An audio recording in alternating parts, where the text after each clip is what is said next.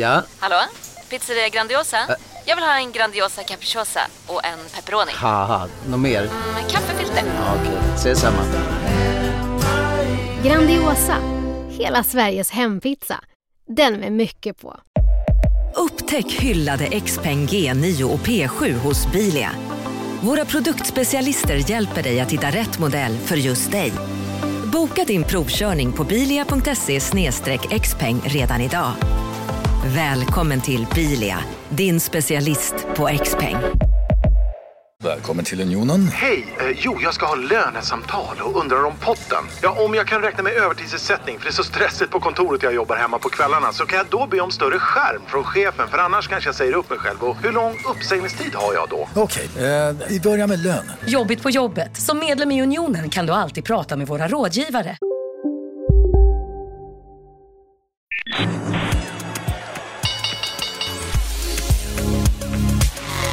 Här är Marknaden med Helene Rothstein.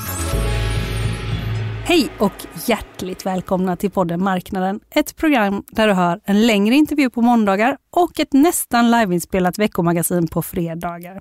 Idag ska vi prata om kritiken mot Riksbanken och vem som tar vem på svensk fastighetsmarknad och lite senare Netflix aktuella Spotify. Jag heter Helene Rothstein och med mig i studion idag har jag Mikael Söderlund, analyschef på Pangea. Välkommen hit! Tack så mycket Helene. Och vi har Johan Grip, du är chefsekonom på branschorganisationen Företagarna. Välkommen! Tack så mycket, jättekul att vara här. Och senare så kommer journalisten Sven Karlsson som skriver boken om Spotify som nu har blivit tv-serie. Men hörni, vi drar igång. För det är så här, inflationen tickar på uppåt. Den svenska inflationstakten landade på 9,7 procent i september. Och den här höga inflationen, den har medfört att centralbankerna tar i med hårdhandskarna på flera håll i världen. Och den svenska riksbanken gör detsamma då man höjde nyligen styrräntan med en hel procentenhet från 0,75 till 1,75 procent. Det här var den största höjningen på nästan 30 år och den har lett till massiv kritik från flera håll. Exempelvis så har man sagt att det här är alldeles för tvära kast. Det är svårt för hushåll och företag att anpassa sig till det här nya plötsliga ränteläget. Johan Grip, du är på Företagarna nu, Ja. men du har tidigare skrivit en avhandling om penningpolitik Ja, ett kapitel eh, handlar om penningpolitik i alla fall. och du har också eh, jobbat för Riksbanken. Ja, exakt. Vad gjorde du där för någonting? Jag jobbar på deras finansiella stabilitetsavdelning och eh, övervakade låntagarrisker då, bland annat i fastighetsbolag eller i hushållssektorn. När var detta? Här var, tiden går fort, var det här 2018 till 2000, fram till 2021 i alla fall. Tiden flyter ihop, så det var Finansdepartementet, Riksbanken, Ja. eh, prognoser och nu företagen. Ja, men väldigt spännande avdelning låter det som. Mm. Håller du med om den här kritiken mot Riksbanken? Är den eh, orättvis? Alltså, delvis. Eh, det beror på vad, man, vad, vad det är man kritiserar. Så att om vi har den högsta inflationstakten på 30 år, då kanske det inte är så konstigt att vi får den högsta höjningen på 30 år heller. Och kritiken var väl ungefär lika intensiv eh, under perioden innan, när inflationen var för låg och räntan var för låg. Eh, så man får ju, om, om kritiken är så här, man borde ha gjort en bättre prognos och sett att inflationen skulle stiga och därmed höjt lite mer alltså, i takt, lite mjukare. Ja, då Ja. kan det finnas, jag tycker att det kan finnas lite fog för den kritiken. Alltså, Ja, det, det, den vi kan känna oss kritiken- missnöjda med Ja. att det blev så här plötsligt. Ja. Eh, Men detta då att eh, inflationsmålet att det ska ligga på 2% Är detta ett bra sätt att styra penningpolitiken på? Så det är det sättet som resten av världen har kommit överens om att man ska göra, men det betyder inte att det är det enda sättet man skulle kunna göra på. Så när vi införde inflationsmålet då, på 90-talet, då fanns det ju många bollar i luften om vad man skulle kunna göra. Nu ser inte ni här att jag jonglerar med mina händer. Eh, och då var det så att Nya Zeeland var ju först ut och så gjorde de det här med ett inflationsmål där man skulle titta framåt i tiden och se vad inflationen eh, skulle kunna bli och så ska man sätta räntan efter det. Men det fanns ju andra alternativ, till exempel att man skulle ha ett prisnivåmål. Alltså att vi bryr oss inte om exakt vad takten är, utan vi säger att nivån ska vara här och så ska den takta uppåt. Och missar vi det då, eh, ja då får takten vara lite högre nästa år och eh, var den lite Ja, och vice versa. Då. Eh, och sen finns det andra mål du skulle kunna ha. Du skulle kunna titta på vad är, hur mycket tillverkas i ekonomin på ett år. Du skulle kunna ha ett nominellt BNP-mål istället. Och det finns för och nackdelar med alla de här, men eh, eftersom som, det är så vanligt inom i, i den stora världen, när man inte vet vad man ska göra, så tittar man gärna vad någon annan har gjort. Och när någon annan har börjat så måste du motivera varför du gör på ett annat sätt. Och därför blir det väldigt ofta så att vi får samma regler och samma förutsättningar i, i många olika länder och därför har vi det här 2% målet. Och det, jag tycker det är fullt rimligt att fundera över om man skulle kunna styra penningpolitiken på ett annat sätt, men du ändrar ju inte det under en kris. Det gör man ju i lugn och ro och så sitter man och räknar på det här och funderar på vad som vore bäst. Eh, och så funderar man på om man skulle kunna göra på något annat sätt. Eh, Mikael, du är ju rådgivare i transaktioner inom fastighetssektorn som är ju ganska eh, kopplade till, hela branschen är kopplad till eh, vad som händer med räntan och sådär. Va, vad säger du om den här kritiken som har varit mot Riksbanken? Det är lätt att säga nu. Jag tycker liksom att man ska upp på något annat sätt. Det är kloka ord av, av Johan generellt. Det är inte av, av Guds, eh, det är inte Gud givet att man ska liksom styra som man gör idag, men det är en jättegrej att ändra om man ska göra det tillsammans och liksom med lugn och ro och genomtänkt och sådär. Sen kan den här kritiken att det har gått så snabbt på slutet. Ja, det har det gjort, eh, men det är ju lite grann utifrån vad som hände väldigt snabbt i omvärlden också. Och man kan ju, fastighetsbranschen är ju väldigt eh, låne och skuldfokuserad så att det kan bli tufft för många fastighetsägare här på, på kort sikt och, och förhoppningsvis inte på jättelång sikt, men liksom över en överskådlig framtid i alla fall. Men då har man också haft ganska många år på sig med ganska så stor eh, överlikviditet och möjligheter att amortera och sätta liksom en, en mer eh, att man kan parera den dagen man skulle höja. Mm. Eh, så det är lättare sagt än gjort och det är liksom, de som har haft gasen nedtryckt har, har tjänat väldigt mycket pengar och gått väldigt bra och det är ofta ganska svårt att se när, liksom, när kurvan kommer. Nej, och nu, nu är kurvan här. Ja, men exakt. Det är verkligen så. Det är väldigt svårt att vara den här personen som sitter still i båten och amorterar när alla andra belånar sig mer och köper varandras fastigheter. Mm. mm. Ja, verkligen. Men det finns ju också en fråga här som rör inflation eh, som den är inte ny precis just nu, men det är också om man mäter på rätt sätt. Alltså att man inte tar hänsyn till priser på fastigheter, andra tillgångar och så. Vad, mm. vad, tycker du om det Johan? Ja, alltså, bara till att börja med så ingår ju faktiskt eh, både bostadsrätter och fastighetspriser lite grann i KPI eh, som en beståndsdel i eh, ett kapitalkostnadsindex. Det är lite komplicerat men man tittar på eh, vad som händer med priserna på hus och på bostadsrätter och så tittar man på vad vad är alternativet alltså, till att du skulle kunna hyra det här istället? Och så tänker man att det ska vara fullt belånat och så tar man en, en, en fraktion av det och tänker sig, för om du bor så här i så här många år så ska en tjugondel till exempel av det komma in i ah, ditt, okay. uh. ditt kapitalkostnadsindex. Så de finns med. Eh, och då får man ju diskutera om man vill att de ska komma in starkare eller inte. Men, men de finns faktiskt med. Ehm, men sen är poängen med KPI som vi har valt att mäta i Sverige, det är att det är ett levnadskostnadsindex. Det ska handla om vad vi handlar och vad det kostar att leva. Och man äter ju inte en aktie. Nej. Utan man äter ju smörgåsar. Ja. Uh, och därför så mäter den sånt som du och jag går och ja, köper. Men, ja men som också typ nästan, nästan att man kan ta på det ju. Ja, exakt. Ja, ja. Är, det, är det rätt sätt att mäta på? Det sättet som vi har att mäta det på, det, det, då kommer vi tillbaka till den här lite djupare frågan. Så vad är det penningpolitiken ska styra mot? Eh, för inflation i teorin vet vi jättebra vad den är. Det handlar om att det är samma vara, alltså exakt samma vara, som blev dyrare för att vi hade mer pengar. Alltså pengarna snurrade lite snabbare i ekonomin. Eh, om det blir dyrare för att det finns färre glas, då är det ju egentligen inte inflation. Det är ju en relativ prisförändring eh, som är fullt rimlig att den, den borde finnas i ekonomin. Men vi har inget annat sätt att mäta det här på än att mäta priser på saker. Sen är det ju lite kom mer komplicerat. Nu tar du ett glas mm. och sen om du tar en mobiltelefon istället, då är det direkt Exakt. mycket mer komplicerat. Och ja.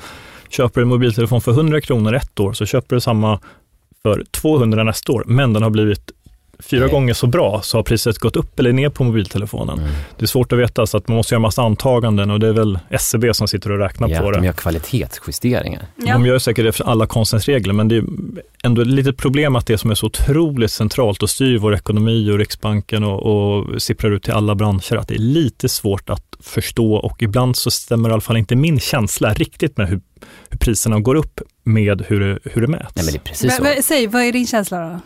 Nej, men när priserna stod och stampade mm. under väldigt, väldigt lång tid och Riksbanken vad man än gjorde så fick man inte upp inflationen. Nej. Då var det ändå en del varor som jag tyckte blev dyrare mm. och att samhället generellt, att priserna gick upp. Men det var ju framförallt en väldigt asset inflation som du är inne på, medan liksom cons consumption inflation var, var död som en fisk. Ja, men du, alltså, jag tycker att du pekar på någonting väldigt viktigt här och det är ju att vi har ju inte samma varukorgar som vi konsumerar heller. Så det är fullt möjligt mm. att jag upplever att inflationen eh, står still, eh, men att någon annan upplever att inflationen stiger väldigt mycket. Och båda de sakerna kan vara sanna eftersom KPIF är ett genomsnitt av allas olika korgar. Och då kan det ju slå väldigt olika. Ja, men, men det som du är inne på Mikael, det är ju också sådär att eh, ja, man har haft en inflation på tillgångslag. Eh, den inflationen har ju stigit på jättemycket under lågräntemiljö och nu så menar ju många att nu flyttar den till en annan typ av konsumtion till exempel. Det, det är ju en, eh, det har väl hänt ändå? Ja, det, det sker en korrigering eh, av ja. tillgångsinflationen, om, om vi ska kalla det inflation. Eh, det kan ju vara drivet av andra saker också. Ja, det, det, återigen blir det svårt att mäta. Jo, eh, men de flesta är väl ganska överens om att det är drivet av den låga räntemiljön? Jo, absolut, men man kan ju också tänka sig att en aktie går upp, du har helt rätt, men en aktie kan ju gå upp av andra anledningar också. Eh, ja. Om att till exempel att det är en väldigt bra affärsidé. Likväl så kan man ju säga att eh, hela börsen har ju rasat med ja. räntehöjningar. Och Absolut. det finns ju många veteraner som säger också att det är ränta som styr börsen till syvende och sist. Och man har ju väldigt så här makroberoende börs har vi sett nu. Eh, inte minst väl på fastighetssektorn. Eller? Mm. Ja, men många fastighetsbolag har ju lämnat ganska starka rapporter under en period när kurserna har gått ner jättemycket. Och det är ju liksom att aktiemarknaden springer ju före och liksom funderar vad är nästa steg, vad händer på lång sikt? Och då är det framförallt det att man diskonterar liksom framtida vinster med, med en högre eh, ränta. Eh, Johan, eh, en annan sak, man har också hört eh, folk säga att inflationen i hög grad beror på höga energipriser som mm. importeras till Sverige och att Riksbanken ändå inte kan påverka dessa. Tror du att man kommer lyckas få ner inflationen nu? Alltså du får inte ner elpriserna eh, med räntan annat än att du kan eh, trycka ner hushållen så mycket att de eh, slutar konsumera mycket el. Alltså jag ser inte riktigt den kopplingen, den är lite knäpp. Eh, utan det är ju andra saker som måste sjunka i pris då, eller stå still. Eh, och då handlar det om att få ner hushållens konsumtion av, av, varor och tjänster. Och det tror jag mycket väl att de kan lyckas med i och med att vi märker redan nu eh, att den här enprocentiga höjningen känns och det kommer ju fler. Eh, så jag, nog har jag förtroende för att de kan få ner i alla fall eh, vår konsumtion och sen får vi se vad som är kvar, för de här utbudsfaktorerna försvinner ju inte. Det är inte så att, att Putins eh, liksom, gaskrig mot Europa Nej, jag menar det. av räntan. Ja, mm. Nej, jag menar det. Liksom, kan man ändå. Eh, hörni, det är ju regeringsbildning på ingång. Det är ju precis nu när vi eh, spelar in detta. Eh, har ni hunnit följa någonting? Jag såg presskonferensen. Ja, du gjorde det? Ja. ja. det var ju bra gjort, för det mm. var ju precis så här. Någon... Ja, jag hade precis tid med det innan jag åkte ja. ja. Eh, det är Ulf Kristersson som har presenterat det nya regeringsunderlaget, eh, mm. förslag här. Vad är det viktigaste för, eh, som en ny regering kan göra nu vad gäller finanspolitiken, apropå inflationen? Ja men exakt, och det är ju att föra en, liksom, icke-expansiv finanspolitik och det är ju väldigt svårt i det här läget för du har dels alla hushåll och företag som, som känner pressen. Alltså, priserna har gått upp väldigt mycket och man måste dra ner på massa saker som man har vant sig vid. Eh, och det, det, är ett tufft läge och då, de har utlovat stöd och jag är helt säker på att det kommer någon typ av stöd också. Men det får ju inte vara inflationsdrivande. För då kommer ju Riksbanken bara ta tillbaka den där kakan du fick eh, genom högre ränta.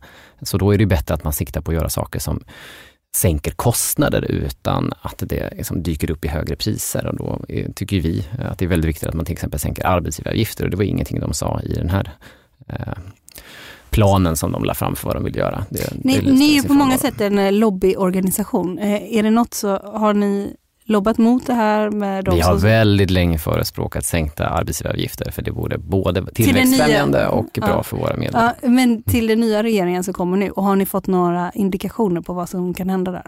Alltså när jag snabbt tittade igenom det här programmet som de presenterade så fanns inte det med. Eh, däremot fanns det ju mer satsningar på att man ska stänka, eh, stärka kompetensförsörjningen. Eh, och det är ju någonting som våra medlemmar tycker är väldigt viktigt också.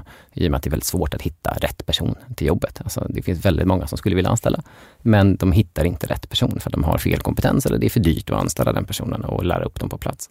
Vad säger du Mikael? Finns det någonting som en ny regering kan göra som underlättar läget inom fastighetssektorn? Egentligen finns det ganska många frågor man borde driva inom fastigheter tycker jag. Mm. Eh, finns det liksom ett reformbehov på flera områden, liksom där bostadsmarknaden framförallt inte funkar så, så jättebra. Det är svårt att få bostad, det tar lång tid och det är dyrt. Och så nu lite kortare perspektivet där också och koppla det till liksom de stora prisuppgångarna vi har kommer medföra att det kommer väldigt svårt att bygga bostäder framåt. Det är risk att det liksom blir en tvärnit där kanske en, hälften så många byggstarter bara som tidigare. Och, och, och det är ju från en, från en utgångspunkt där vi behöver mer bostäder nästan överallt och att det är en viktig liksom, faktor för att få igång samhället eh, och eh, mobilisering och flytt, flyttmönster inom landet och sådär. Um, så det finns ganska många saker att hugga tag i. Men politiskt så har jag ganska låga förväntningar för att det finns så många andra frågor som är på folks näthinna just nu med säkerhetsfrågor och gängkriminalitet och ekonomin i stort kanske och sådär. Eh, plus lite grann att fastighetsmarknaden har ju varit ganska lönsam och stabil under många år och har liksom inte riktigt behövt kanske support politiskt och fokus. Det har liksom varit lite eh, en bransch som har klarat sig själv mycket. Um, så jag tror att det kanske inte kommer hända så supermycket, men, men jag hoppas det. Och, och då har vi inte ens nämnt de långa och krångliga planprocesserna och sådär. Nej, och får jag bara hålla med om att det borde Gärna. verkligen byggas mer. Alltså det är ju det stora problemet. När vi har en brist så går priset upp. Det är samma sak på elmarknaden som på bostadsmarknaden. Det finns eh, för litet utbud av el och då blir priset väldigt högt när vi ska möta den efterfrågan. Och samma sak med bostäder i storstäder, för där vi har sett att priserna har stuckit eh, som, som mest. Och det är för att det, det där efterfrågan är högst och utbudet är inte tillräckligt stort. Och då går priserna upp och så belånar vi oss mer istället. Och så sitter vi här idag, högt skuldsatta och så ökar räntan och så blir mm. allting lite tråkigt. Mm. Det jag inte hann säga var ju elmarknaden. Den måste ju också på något sätt ses över och så se till mm. att vi har en trygg elförsörjning i hela landet. Och det har de ju faktiskt en plan för nu i det här nya regeringsunderlaget. Har de det nu? Alltså, ja, de har lagt fram en plan för det i alla fall, om att de ska ja, möjliggöra eh, nybyggnation av till exempel kärnkraft och man ska se över hur liksom, mixen av energiproduktion ser ut så att vi har en stabil och trygg elförsörjning. Och då, då finns det väl åtminstone stora förhoppningar om att de lyckas ro det här i land. Men det blir ju inte på en mandatperiod utan det är att vi börjar det här viktiga arbetet nu. Mm, ja, för vi hade en från Tibber här för, för mm. ett tag sedan mm. och eh, han sa, ja det finns jättemånga förslag, politiska förslag som är alldeles för långt fram i tiden. Mm. Tyvärr. Mm. Alltså det finns ganska få politiska förslag som handlar om här och nu. Mm. Men eh, såg du något här och nu-förslag? Har du sett Nej, det, det saknades. Det här och nu-förslaget jag ville ha var ju ja. sänkt energiskatt och sänkt energimoms. Det är ett här och nu som du skulle kunna göra på en gång i en budget och det skulle få effekt för både företag och hushåll genom att sänka deras kostnader så att inte trycket blir lika högt. Marknaden sponsras av SPP, pensionsbolaget. Eh, förra gången pratade vi lite om ITP och som en kort repetition så, så var det ju 70-tal, arbetsmarknadens parter bestämde att alla tjänstemän ska ha en tjänstepension. Man kom överens om vilka villkor som ska gälla i den här pensionen och så kallade man den för ITP. Så jobbar man idag som tjänsteman i ett företag med kollektivavtal, då har man förmodligen den här pensionen, ITP-pensionen. Eh, och det är ju så att man kan påverka eh, den här pensionen, hur den är placerad. Vart femte år så gör nämligen Collectum, som de heter, en enorm upphandling där olika pensionsbolag kan ansöka om att få förvalta eh, de här pensionerna. Och SPP är ett av bolagen som valdes ut i den senaste upphandlingen. Och sen kan du som pensionssparare välja eh, vilket av de här olika pensionsbolagen som, som då ska få ta hand om dina pengar. Och tanken med den här upphandlingen är ju att liksom kvalitetssäkra de här olika alternativen eh, men också att förhandla fram stora rabatter så att pensionsspararna ska få ja, kunna spara pengar genom att avgifterna eh, som är så viktiga eh, blir eh, lägre. Och vill man välja någonting i ITP-systemet då finns det en relativt ny sajt som heter avtalat.se. Ehm, där kan man gå in och se hur sin ITP-pension är placerad. Jag gjorde det häromdagen faktiskt. Ehm, idén är att hälften av pengarna alltid ligger i något som kallas för traditionell försäkring. Det här gjorde vi ett avsnitt om i podden Kapitalet nyligen eh, som vi kallade världens bästa sparform. kan man lyssna på om man är intresserad. Eh, den andra halvan eh, den kan man också lägga i en traditionell försäkring eller så kan man placera det i något som kallas för fondförsäkring. Eh, SPP som sagt eh, var ju ett av de fåtal bolagen som valdes ut i den senaste upphandlingen och de finns med som alternativ både med en traditionell försäkring och med eh, fonder. Så det var en liten bakgrund till ITP-systemet. Vill man läsa mer om det här eller typ kolla hur ITP-pensionen är placerad, eh, kanske göra förändringar, då går man in på avtalat.se Eh, men tack säger jag till SPP som vill göra oss människor mer medvetna om hur enormt viktig pensionen är för oss som en framtida lön, men också som en positiv kraft i samhället eh, och förstås för att ni möjliggör eh, den här podden Marknaden. Du lyssnar på Marknaden med Helene Rothstein. Vi går över till Vem tar vem på fastighetsmarknaden. För eh, oron för framtida finansieringsproblem, det har mer än halverat börsvärdet för fem av de största noterade fastighetsbolagen hittills i år. Men problemen är ju långt ifrån över. Räntechocken slår stenhårt mot sektorn. Vi ser eh, vissa stora affärer på börsen men samtidigt en transaktionsaktivitet som ändå inte riktigt har kommit igång. Varför är det så? Mikael Söderlund. Ja, jag tror att det hänger ihop lite grann allting. Om man börjar med liksom nedgången på börsen, det är det som folk kanske märker tydligast och snabbast. Då har det absolut halverats, inte bara de största bolagen utan de 30 bolag som finns på börsen har i snitt gått ner drygt 50 procent. Men de gick upp 100 procent från, från botten efter corona, så att egentligen är man tillbaka nu där man låg, ja, Q2 2020 eller något sånt där. Eh, så snabbt upp och sen snabbt ner. Och sen transaktionsmarknaden, det, det, det stämmer bra. Vi, vi, har ju några liksom spännande ma affärer här i närtid, när Akeli köper eh, en stor stake från eh, Rutger Arnhults M2 i, i Castellum och sådär. Det kan säkert komma mer av den typen av strukturaffärer också framåt. Men tittar man på den underliggande marknaden där Pangea jobbar mycket med eh, fastighetsaffärer, köp och sälj av enskilda objekt och portföljer och så, då var det ganska hög aktivitet under första halvåret och sen har det dött ganska rejält här under Q3. Volymerna är ner 60 procent ungefär med, jämfört med Q3 förra året. Antal affärer är ner nästan lika mycket. Så att där är det just nu svårt eh, att hitta rätt prisnivåer. Räntorna har gått upp, inflationen är väldigt hög. Det är liksom en ny, en ny verklighet där man skulle behöva prisa om en del tillgångar för att köpare och säljare ska, ska mötas. Um, så jag tror att det kommer vara ganska, inte stilt i en del segment rullar på ganska bra, men generellt lägre aktivitet. Här i Q4 och kanske en bit in på nästa år. Men vid något tillfälle så kommer liksom räntorna och inflationen att stabiliseras och man kan liksom hitta lite nya jämviktsnivåer. Då kanske det kan börja rulla igång igen. Men just nu är det ganska lugnt. Vi har ju haft vissa amerikanska fonder och sådär som har letat sig in på den svenska fastighetsmarknaden, inte minst inom logistiksektorn. Vad kan man tänka här framöver när man får en prisnivå? Vilka är köparna och vilka är säljarna? Mm. Men det är kanske ungefär var tredje eh, investerare på svenska marknaden som är utländsk. Har varit så en tid och jag tror det kommer vara kanske så framåt också. Så jag tror liksom vinkeln svensk eller utländsk, den, den, den, spelar roll för det finns lite valutaeffekter nu som gör att det kan vara intressant att gå in i Sverige och så. Men jag tror framför allt det är hur man har finansierat sig och vart man, vilka segment man har riktat in sig på. Den här liksom nya verkligheten med hög inflation och ränta, den ritar om kartan ganska rejält. De som har varit väldigt aktiva tidigare, typ de börsnoterade bolagen, de hade en premievärdering på börsen, de hade väldigt billig finansiering via obligationsmarknaden och man bara öste på. Eh, och med rätta, för varje affär man gjorde ökade liksom kassaflödet per aktie och så. Så förra året så köpte de börsnoterade bolagen i Sverige ungefär 50 procent av allt som, som kom ut på, på transaktionsmarknaden. I år så är det under 20 procent, så den gruppen har gått ganska tydligt från nettoköpare till nettosäljare exempelvis. Eh, men då finns det andra investerare som tar för sig, som kanske har haft lägre belåning tidigare, eh, privata bolag, institutioner till exempel, som kanske inte har någon belåning alls. De får bara liksom en positiv eh, effekt på, på hyrorna av inflationen, men inte högre, högre skuldkostnader. Så det, är en ganska det är en del tvära kast. Ja, alltså det jag sitter och funderar på, det är ju vad är det som gör att man säljer i det här läget? Det är att man realiserar en vinst. För väldigt ofta så kan det ju handla om att om, om, priset går ner så väntar man gärna för att man vill inte realisera det här för det får följdverkningar på mina andra värderingar mm. också. Så vad är det som gör att man går ut på den här marknaden? Ja, men det är en bra, bra kommentar. Jag tror att det är en av drivkrafterna till att omsättningen går ner. Det mm. finns inte så många som måste sälja och mm. historiskt sett så brukar värderingar lagga lite grann, så när fastighetsvärderingar väl ska gå ner, då har marknaden vänt. Så man mm. behöver inte skruva ner det så mycket. Så man, liksom, man rider ut stormen genom att vänta. Så att jag tror att det kommer vara samma nu. Det kommer vara färre affärer och de affärer som sker, det är när man kan göra dem på lite gamla prisnivåer, mm. eller vad vi ska kalla det.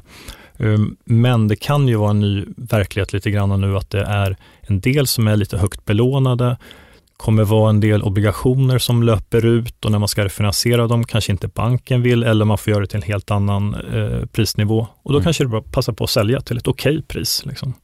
Och det här ser vi ju, vi pratade ju tidigare om det, Ilja Batljan SBB, där är ju en som säljer väldigt mycket väldigt snabbt nu i rask takt. Mm. Eh, hur ska man förstå det? Nej, man ska nog komma ihåg att han är eh, väldigt incentiverad i hans bolag. Så att han var ju väldigt aktiv att bygga upp bolaget, vrider och vänder på allt möjligt och, och jobbar stenhårt. Och sen nu när det vänder så är han ju väldigt aktiv att försöka lösa problemen. Så att liksom en, en sak är ju då att han har sålt eh, styckefastigheter här och där till privata bolag som har kunnat betala bokfört värde. Och då ser han, okej, okay, de här fastigheterna är sålda till bokfört värde, men aktien värderas till mer än 50 procents rabatt. Eh, då visar han ett värde liksom där. Och så har han en stor eh, eh, försäljning på gång som, eh, som inte är genomförd, men den är aviserad i alla fall på 9 miljarder. Så att han är aktiv att visa värden och försöka liksom jobba om lånestruktur och sånt. Ja, det är inte aviserat vem som köper på 9 miljarder. Är det konstigt eller att det inte är aviserat? Det vet jag inte. Jag vet inget om den affären mer att den, den ligger i Det är inte korten. jag i alla fall. Jag Nej, det, det, det, det, är inte du. Nej. Vad heter det? Men eh, man såg ju också Nyfosa som köpte lite grann av SBB. Det är inte första gången som de gör en affär ihop och man tänker grundaren Jens Engvall och Ilja Batljan. Alltså, fastighetsmarknaden är både bred och smal. Det finns jättemånga aktörer och svensk marknad är liksom bredare än andra marknader, så att det finns många nya namn som man knappt känner till själv. Men det finns ju ett antal ganska tongivande personer som finns med i många, eh, eh, på, på, många olika ställen. Och de känner varandra också, så ska man göra liksom snabba affärer så kan det ibland vara lättare att gå till lite, ja, det är inte family and friends, det är ett armlängds avstånd, men ändå folk man gjort affärer med tidigare under 30 års tid. Och så då. För att peka på en sån intressant ny kanske strategiförändring, till exempel Roger Akelius som alltid har köpt bostäder, det är det man trodde att han kunde och ville hålla på med. Och inte bara i Sverige, utan han är en av få som har lärt sig de komplicerade bostadsmarknaderna i andra länder och, och gjort det bra. Men han eh, har ju liksom delvis bytt ben då nu när han går in i, i Castellum som är bara kommersiellt i Sverige. Han har varit bra på timing. Mm. Kan man säga. och jag tycker det ligger något intressant där, liksom att bostäder har ju sett som det säkra under väldigt lång tid och det är också det segment som har gett högst totalavkastning historiskt i Sverige. Men nu så är det ganska motigt för bostäder. Det, är liksom det, det handlades på väldigt låg direktavkastning, så att när räntan går upp så, så slår det extra mycket. Och sen så vill alla ha inflationsskydd idag. Inflationen går upp, då ska hyrorna gå upp också. Men just på bostäder så är det inte kopplat till KPI, utan det är, hyran sätts via kollektiva förhandlingar. Så att om inflationen är 10 så, ja, vi får se nästa hyresförhandling. Är det 3-4 procent kanske? Jag vet inte, det kommer i alla fall inte vara 10 procent. Ehm, plus en del politiska beslut också på slutet som inte talar för bostäder. Så att Tänker du det, det slopade investeringsstödet? Det slopade investeringsstödet som gjordes redan innan, eh, ja, vid förra regeringen. Mm, det är en av dem. Ehm, men nu på senare tid så finns det två hovrättsdomar också som är ganska negativa, där man i nyproduktionen inte ska få ut ens hyresökningarna från bruksvärdessystemet 100 utan bara 50 procent. Vänta, vad, vad, vad innebär det? Eh, I, I nyproduktionen så har man kanske trott att man ska få samma hyresökningar som i begagnade bostäder. Men nu kom det några hovrättsdomar för några, för, för några veckor sedan som sa att nej men det, så, så ska man inte tänka, utan framåt så kommer man bara få 50 procent av samma höjningar som i begagnad bostad, upp till, jag tror att det var 6 procent, därutöver får man eh, tre fjärdedelar.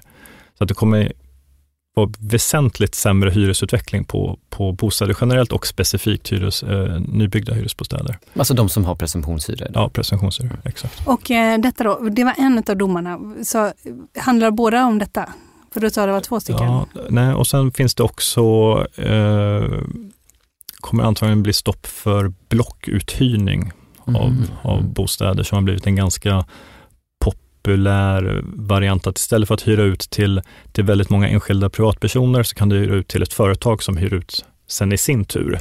Um, och då kan du frångå eh, den liksom låga marknadshyran och, och, sätta egentligen vilken hyra du vill på det där blockhyresavtalet om man förenklar lite. Ja, och det är ju ett sätt för företag att lösa det här med att om du rekryterar någon från ett annat land eller en annan stad så måste de ju ha någonstans att bo och man kan inte förvänta sig att alla ska gå och köpa en bostad. Så det här har ju varit ett sätt att trots vår illa fungerande hyresmarknad, ändå försöka hitta en sån lösning. För det är ett problem att vi, de anställda inte kan bo. Bara sista, med, med liksom den här höjda ränteuppgången man pratar om mer, det kommer förmodligen, det här pratar ju Riksbanken om själva, vi kommer ju nog se eh, en ökad höjning och det är inte så mycket som talar för en inflation som går ner, tickar neråt heller utan eh, snarare kanske tvärtom. Vad får det för konsekvenser för eh, fastighetssektorn? Jag förstår att det är en bred fråga, men ändå. Men generellt så, mm, Riksbanken säger väl att det ska toppa på 2,5 procent eller något sånt mot slutet av nästa år. Um, räntan, alltså inte inflation? Nej, räntan. och, Då hade vi, det hade varit bra, varit goda nyheter. Ja, och eh, räntemarknaden håller inte riktigt med om det, utan tror att det ska, ska upp lite till. Sådär. Och det är väl det är högt om man har liksom legat på noll, men historiskt sett är det ju ganska ja, rimligt eller normalt. Sådär. Mm. Eh, däremot kanske 10% inflation, det är lite för högt, det är inte helt normalt. Och min förhoppning är ju att det kan gå ganska snabbt nu när Riksbanken tar i ordentligt. Börsen springer alltid före, där kan det vända ganska så snabbt. Mm. Det såg vi här lite innan sommaren också, så fort man fick en tendens av att inflationen skulle stabilisera sig på vad det var, 7-8 procent, så direkt gick börsen upp lite grann och man trodde att det var över, men så kom det liksom en fas till. Så jag tror att man bara måste känna att det inte ska bli 15 procents inflation. Det liksom måste ta slut någonstans och stabilisera sig. Sen eh, jag tycker att liksom kapitalmarknaden rör sig ganska så snabbt så att infla, eh, både börsen och eh, liksom obligationsmarknaden den kanske är tillbaka mitten på nästa år. Eller något. Det är ingen som vet, men jag hoppas att det, att det kan vara ganska snabbt förlopp i alla fall, att det biter. Ja, och vi har ju en lönerörelse som vi måste se vad den landar i också. Det kommer bli nästa års mest spännande sak. Ja, det brukar man ju inte tycka är så spännande kanske. Nej, men det är jättespännande mm. ja. Eller? Ja, Eller men jo, absolut. Ja. Och det är ju en sån här sak som Riksbanken tänker på hela tiden. Mm. Om att vi vill inte ha en prislönespiral. Alltså att om priserna går upp så går lönerna upp och när lönerna går upp så höjer vi priserna och så är vi tillbaka på 70-talet. Det vill vi ju inte. Det är ingen som vill det. det Nej, men ingen vill ju ha reallönesänkningar heller. Nej, jag vet. Och det är lite jobbigt det här när man måste välja mellan två mm. dåliga saker. Då får man nog bita i det liksom, sura äpplet och acceptera att vi får reallönesänkningar nu för att systemet har ja, funkat bra. Men de har ju redan kommit. De är redan här. ja, Men att ha ytterligare reallönesänkningar, det blir svårt att motivera.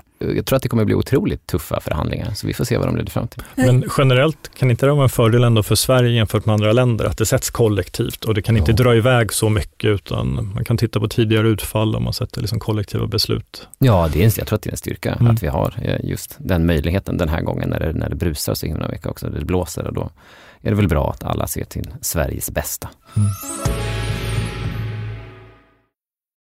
Eh, marknaden sponsras av Karla. Eh, vi pratar ju en hel del om bilar här på kontoret. Eh, Karla har ju skapat, skulle jag säga, det som är standarden för hur man idag köper och säljer bilar på nätet.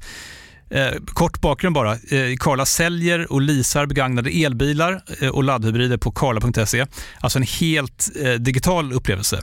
Och man har gjort det här med ett nästan maniskt fokus på vad en bilköpare faktiskt behöver. Jag gjorde ju en intervju med en av grundarna, Patrik Illerstig, i marknaden här eh, ganska nyligen, eh, daterad 25 mars, om man vill lyssna på den. Eh, men där berättar han hur de kom in i det här lite från vänster för att försöka uppfinna hela den här liksom bilköpupplevelsen från början. Och de har idag, vilket är rätt otroligt, 4,8 i betyg eh, på Trustpilot. Jag, jag har sett många företagssidor på Trustpilot, men det här är nog bland eh, det bästa jag någonsin sett eh, faktiskt. Man kan sälja bilen till Karla också. Eh, då går man in på karla.se, delar lite info om bilen, sen får man en gratis värdering och ett bud. De hämtar bilen helt gratis i hela Sverige och så har man pengarna på kontot i samma stund som de hämtar bilen. Det är grymt. Eh, så ska du köpa en ny bil eller sälja din gamla, eller båda delar för den delen, gå in på karla.se och eh, kolla. Alltså karla.se och Karla stavas med C. Tack så mycket till Karla. Du lyssnar på Marknaden med Helene Rothstein. Hörrni, vi ska faktiskt gå vidare. Vi ska prata om Spotify. Och eh, in i studion så kom Sven Karlsson här och du har skrivit en bok som heter Spotify inifrån. Så blir man störst i världen. Mm. Och den har du skrivit tillsammans med en, är det före detta kollega eller hur känner Ja, du precis. Ja. ja. Jag och Jonas Lein huvudskrev boken och eh, vi jobbade då båda två på Dagens Industri. Mm. Jag jobbar nu på Sveriges Radio. Ja, ja. På Ekot eller? Ja, exakt. Ja. Mm. Som techreporter. Precis. Det har ju nu kommit en eh, Netflix-serie. Hur mycket har du varit med i utformandet? Um, inte så mycket. Eh, men vi har haft eh, två möten med eh, produktionsbolaget och med skaparna, eller regissören och manusförfattaren. Ehm, men vi var, alltså så här, serien bygger på vår bok, men också på produktionsteamets egen research.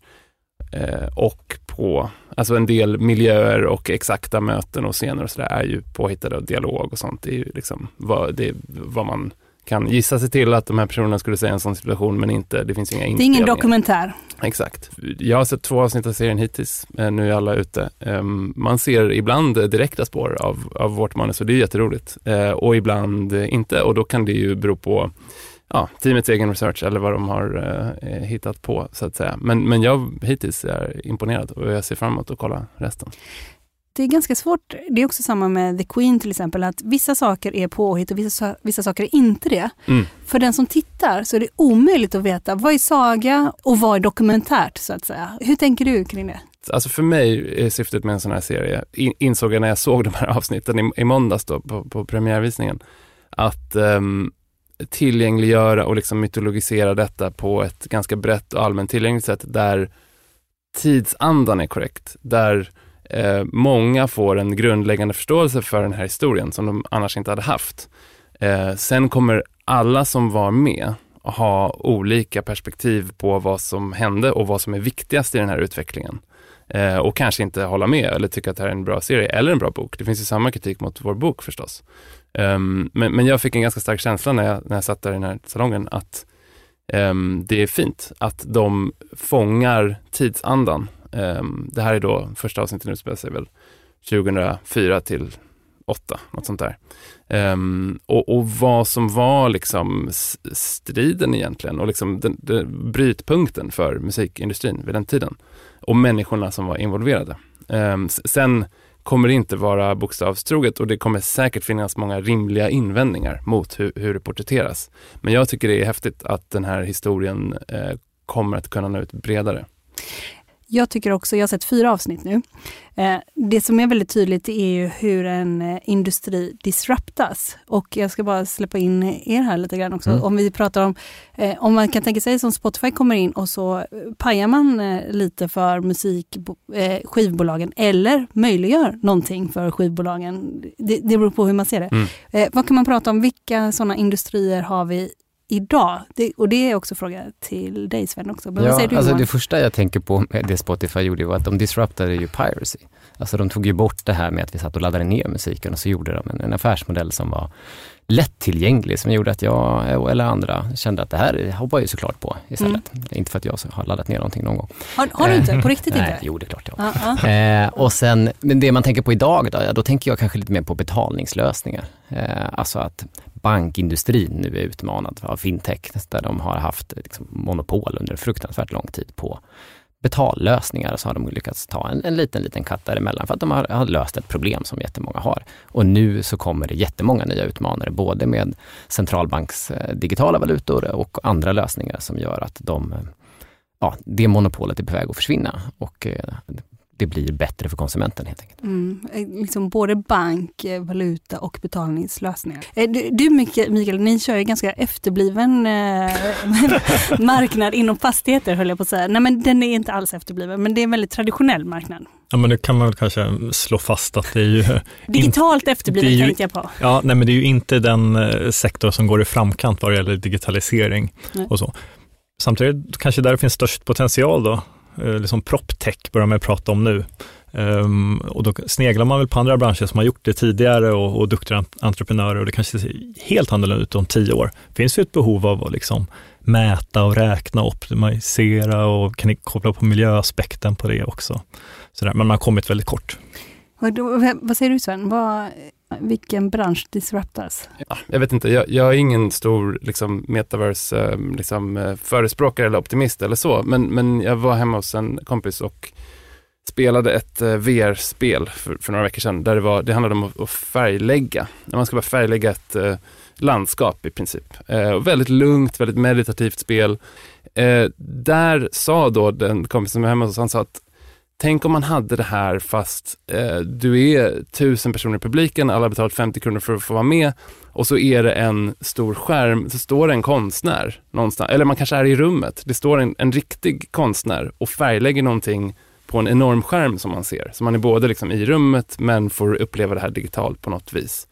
Um, så man ser den här personen jobba i realtid, fast med uh, andra medel än vad man skulle ha rent fysiskt och då tänkte jag att här, ja, men det där låter ändå smart. Det där låter som något som jag skulle vilja uppleva. Liksom. Ja, man kan också göra det på gatan ibland, det är gatukonstnärer som står, nej, så kan man stå bakom och titta. Ja, nej, men det fick mig att tänka att, att nej, men, alltså, så, så vad skulle det vara då? Musik och eh, eh liksom kulturevenemang, kulturupplevelser, filmvärlden. Alltså man, man har ju pratat om det här väldigt länge och vi har inte sett något superövertygande än. Men det, det kommer ju. Jag tror inte att Mark Zuckerberg är helt fel ute. Sen kanske inte det blir de, ja, vem vet. Men... Det, det, kanske inte blir Facebook som gör det, Precis. eller Meta. Ja. Mm. Jag vill bara fylla på en sak där med PropTech och det är att det ligger väldigt rätt i tiden med alltså, klimatomställningen och nu väldigt höga energipriser. Att det finns ju många vinster du kan göra där som är bra för fastighetsägaren och bra för miljön. Och det är väl egentligen inte att det disruptas, det är bara att vi gör det här på ett effektivare sätt.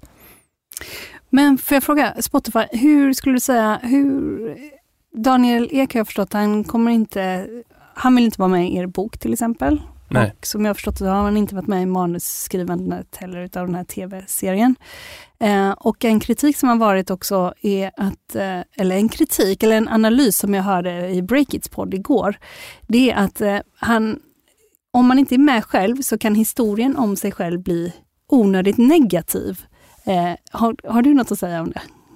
Um, ja, alltså kanske det. Alltså man styr inte själv hur det Nej, det, det, gör man inte och det är ju något som, om jag hade varit en så pass offentlig person så hade jag nog kämpat med det. Alltså eh, att man inte har kontroll över den här berättelsen trots att man är i mitten av den.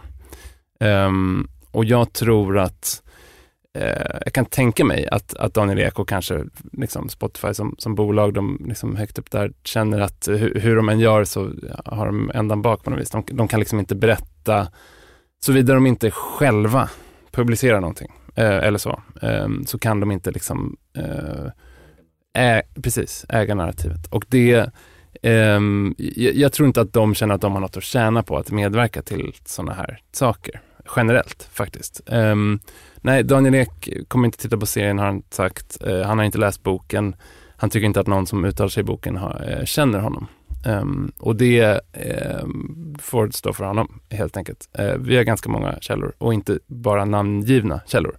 Um, men men jag är inte förvånad över att man inte är så förtjust i den här boken. Det, det har jag vetat. Jag har dock inte vetat exakt vad Daniel Ek ordagrant har att säga om boken och det fick vi höra i läsa i Dagens Industri häromdagen. Mm, det är Weekend. Ja, det, det, det, har kommit ut precis va? Ja, ja precis. Det mm. eh, vad heter det? Men om vi säger då Spotify, hur eh, står sig Spotify idag om man ser till de här stora eh, konkurrenterna som finns? Om man ser till, vad heter det, med Apple Music, YouTube Music, vad heter det, Amazon mm. Music Unlimited? Ja, är, Amazon och Tencent eh, är väl, och Apple är väl, är väl de största konkurrenterna ser det ut som. Um, alltså de står sig väl bra skulle jag säga, de är marknadsledare.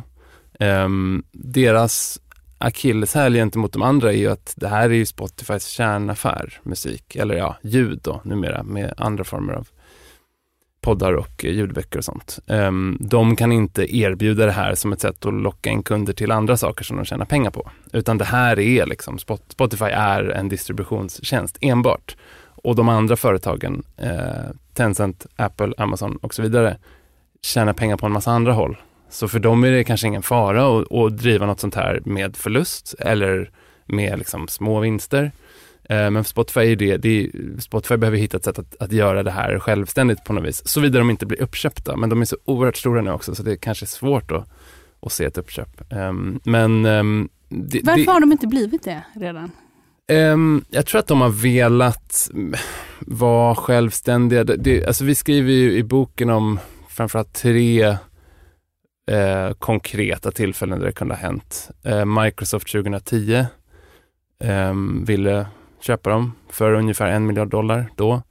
Um, Google ville 2013 när det gick sådär i USA för Spotify efter lanseringen. Alltså, det, det, har ju gått oerhört bra på det hela taget, men just då såg det lite ovisst ut. Och Google ville köpa dem för, för lite dyrare och Tencent ville, innan Tencent investerade i Spotify så var det, fanns det en tanke om att Tencent istället skulle köpa Spotify. Men de har velat eh, hålla sig självständiga, de har ju styrt mot en, en börsnotering. Jag tror att en sak som man, jag tror man ska ta Daniel Ek på orden är att han sedan länge har pratat om att han eh, vill att europeiska, alltså att Europa ska kunna bygga teknikföretag som kan mäta sig med de som finns i USA och i andra delar av världen. Och eh, skulle han sälja Spotify till Tencent till exempel så, så skulle han ju lite eh, gå emot den principen. Och, jag, det skulle han säkert vara kapabel till eh, om man har sett större hyckleri i företagshistorien. Men jag, jag, tror att han tror på det och, och finns möjligheten att driva det vidare självständigt så tror jag att han liksom tenderar att föredra det. Och det har det ju funnits, för Tencent var ju beredd att höja Spotifys värdering något enormt inför börsnoteringen och investera istället för att köpa dem.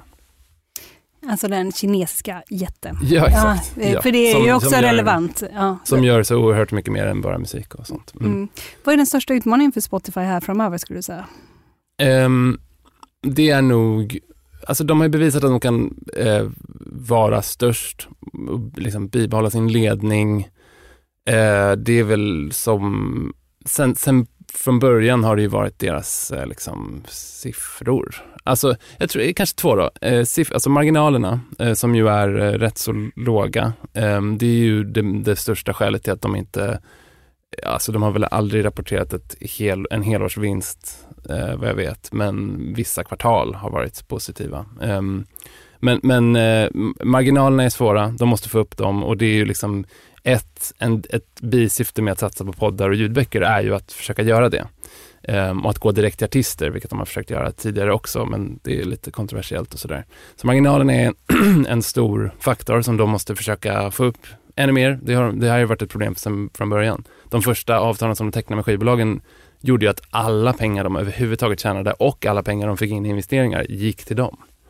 Um, liksom, det, det, var bara, det var förlust överallt så att säga, för att, för att det var så pass hårda villkor. Och så har de försökt förbättra dem successivt över, över tid.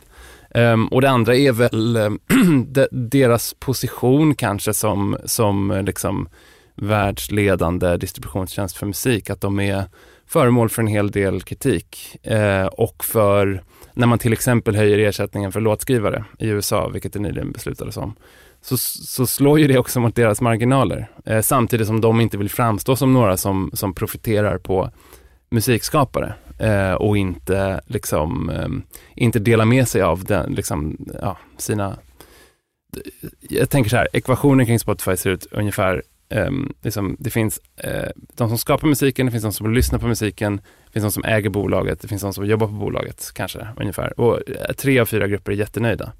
Um, de, liksom, upphovsrättsinnehavarna, eh, de som skapar musiken, är inte det. Musikbranschen är återupplivad, jätteglad, alltså mellanlagret. Eh, de anställda och ägarna har blivit oerhört rika på detta. Konsumenterna verkar väldigt nöjda.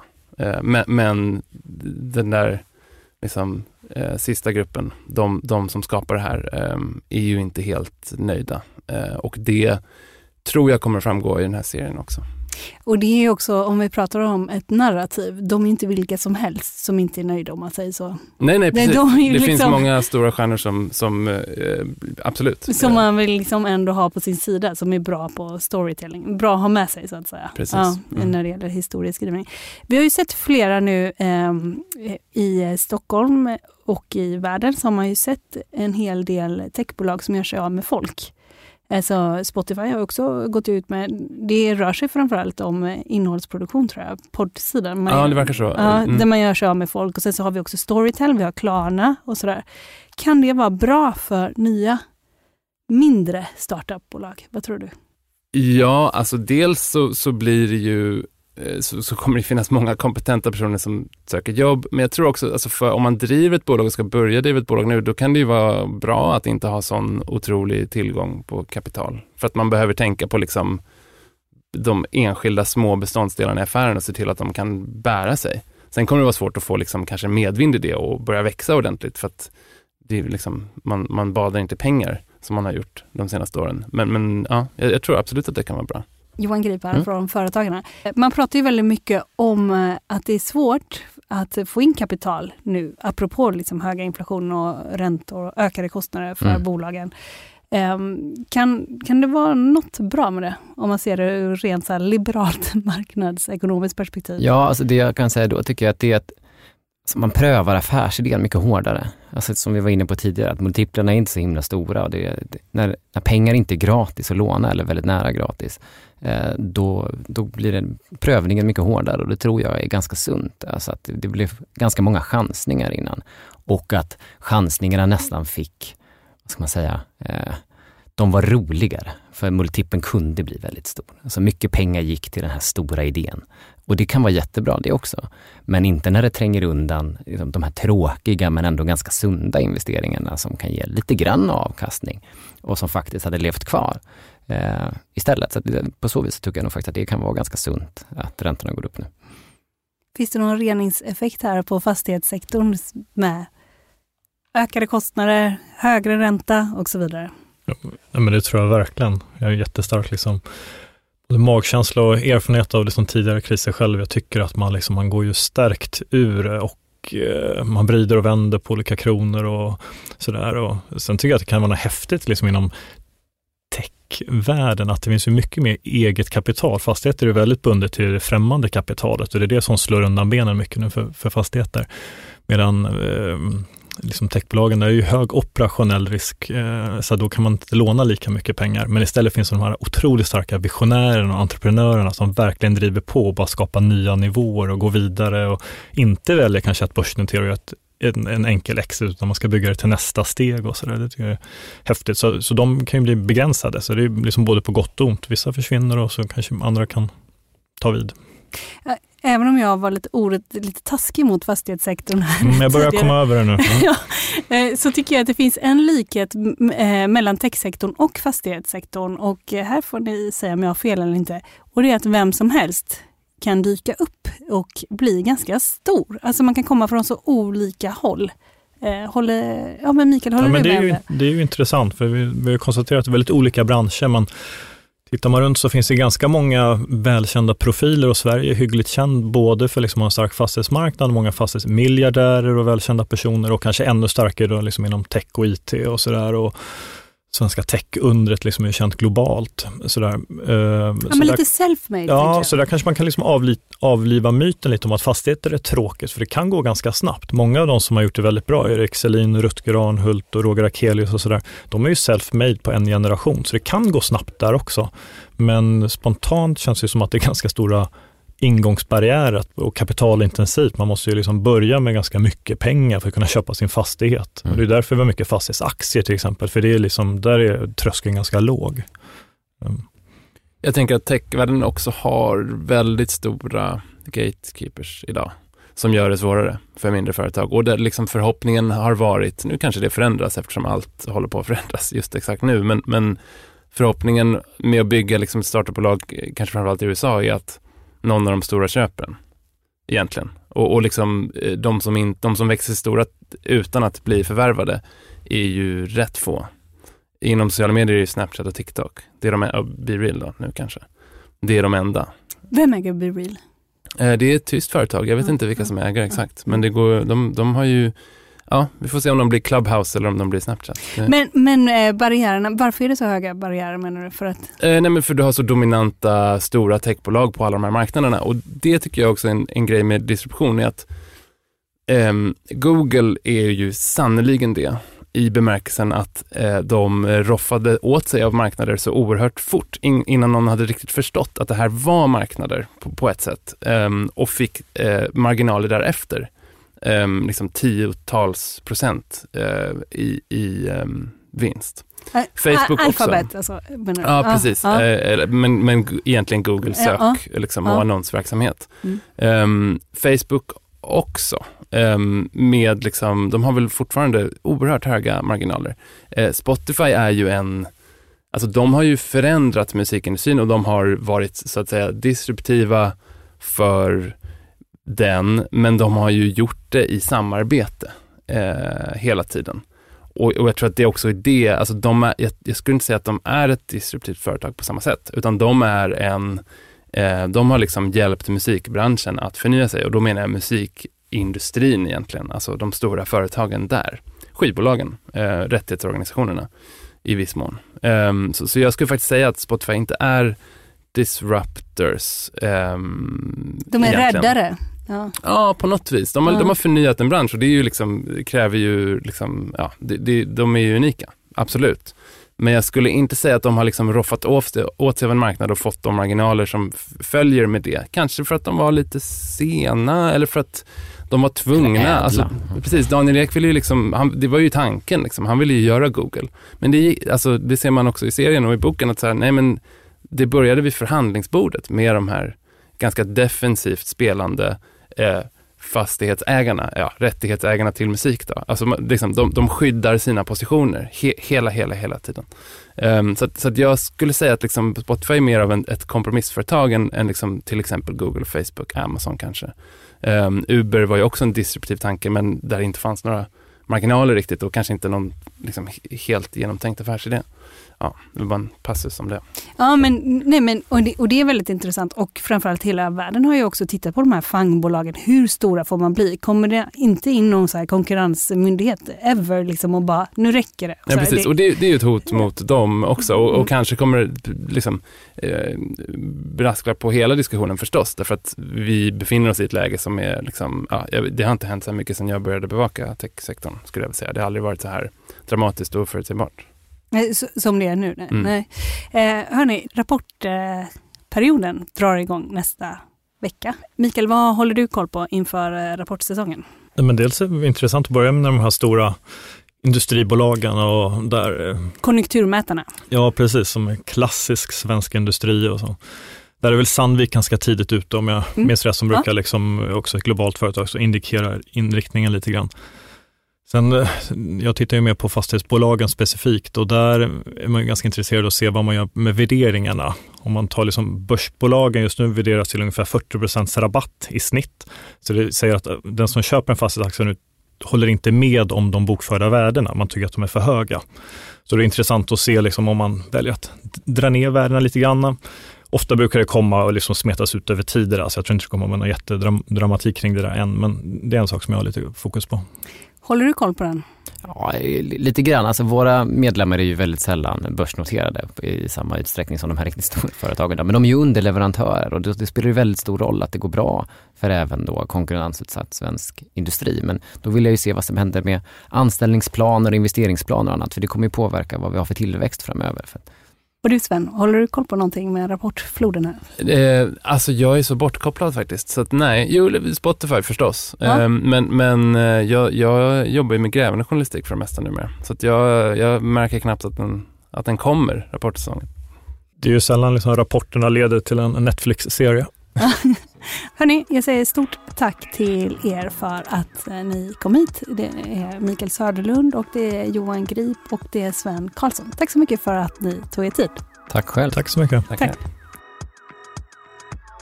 Vän av ordning undrar ju varför vi inte pratar om den trio som fick Nobelpriset för sin forskning om banker och finanskriser. Men hörni, vi gör det i vår systerpodd på måndag som heter Kapitalet. Och i den här podden, Marknaden, som också kommer på måndag, då blir det en längre intervju, det blir småbolagsbonanza med Christian Brunlid som är förvaltare på Handelsbanken. Den här podden ges ut av Monopol Media. Jag heter Helene Rådstein och producent är Jesper Hagenborn. Hörni, ha en trevlig helg och håll ut. Hej då!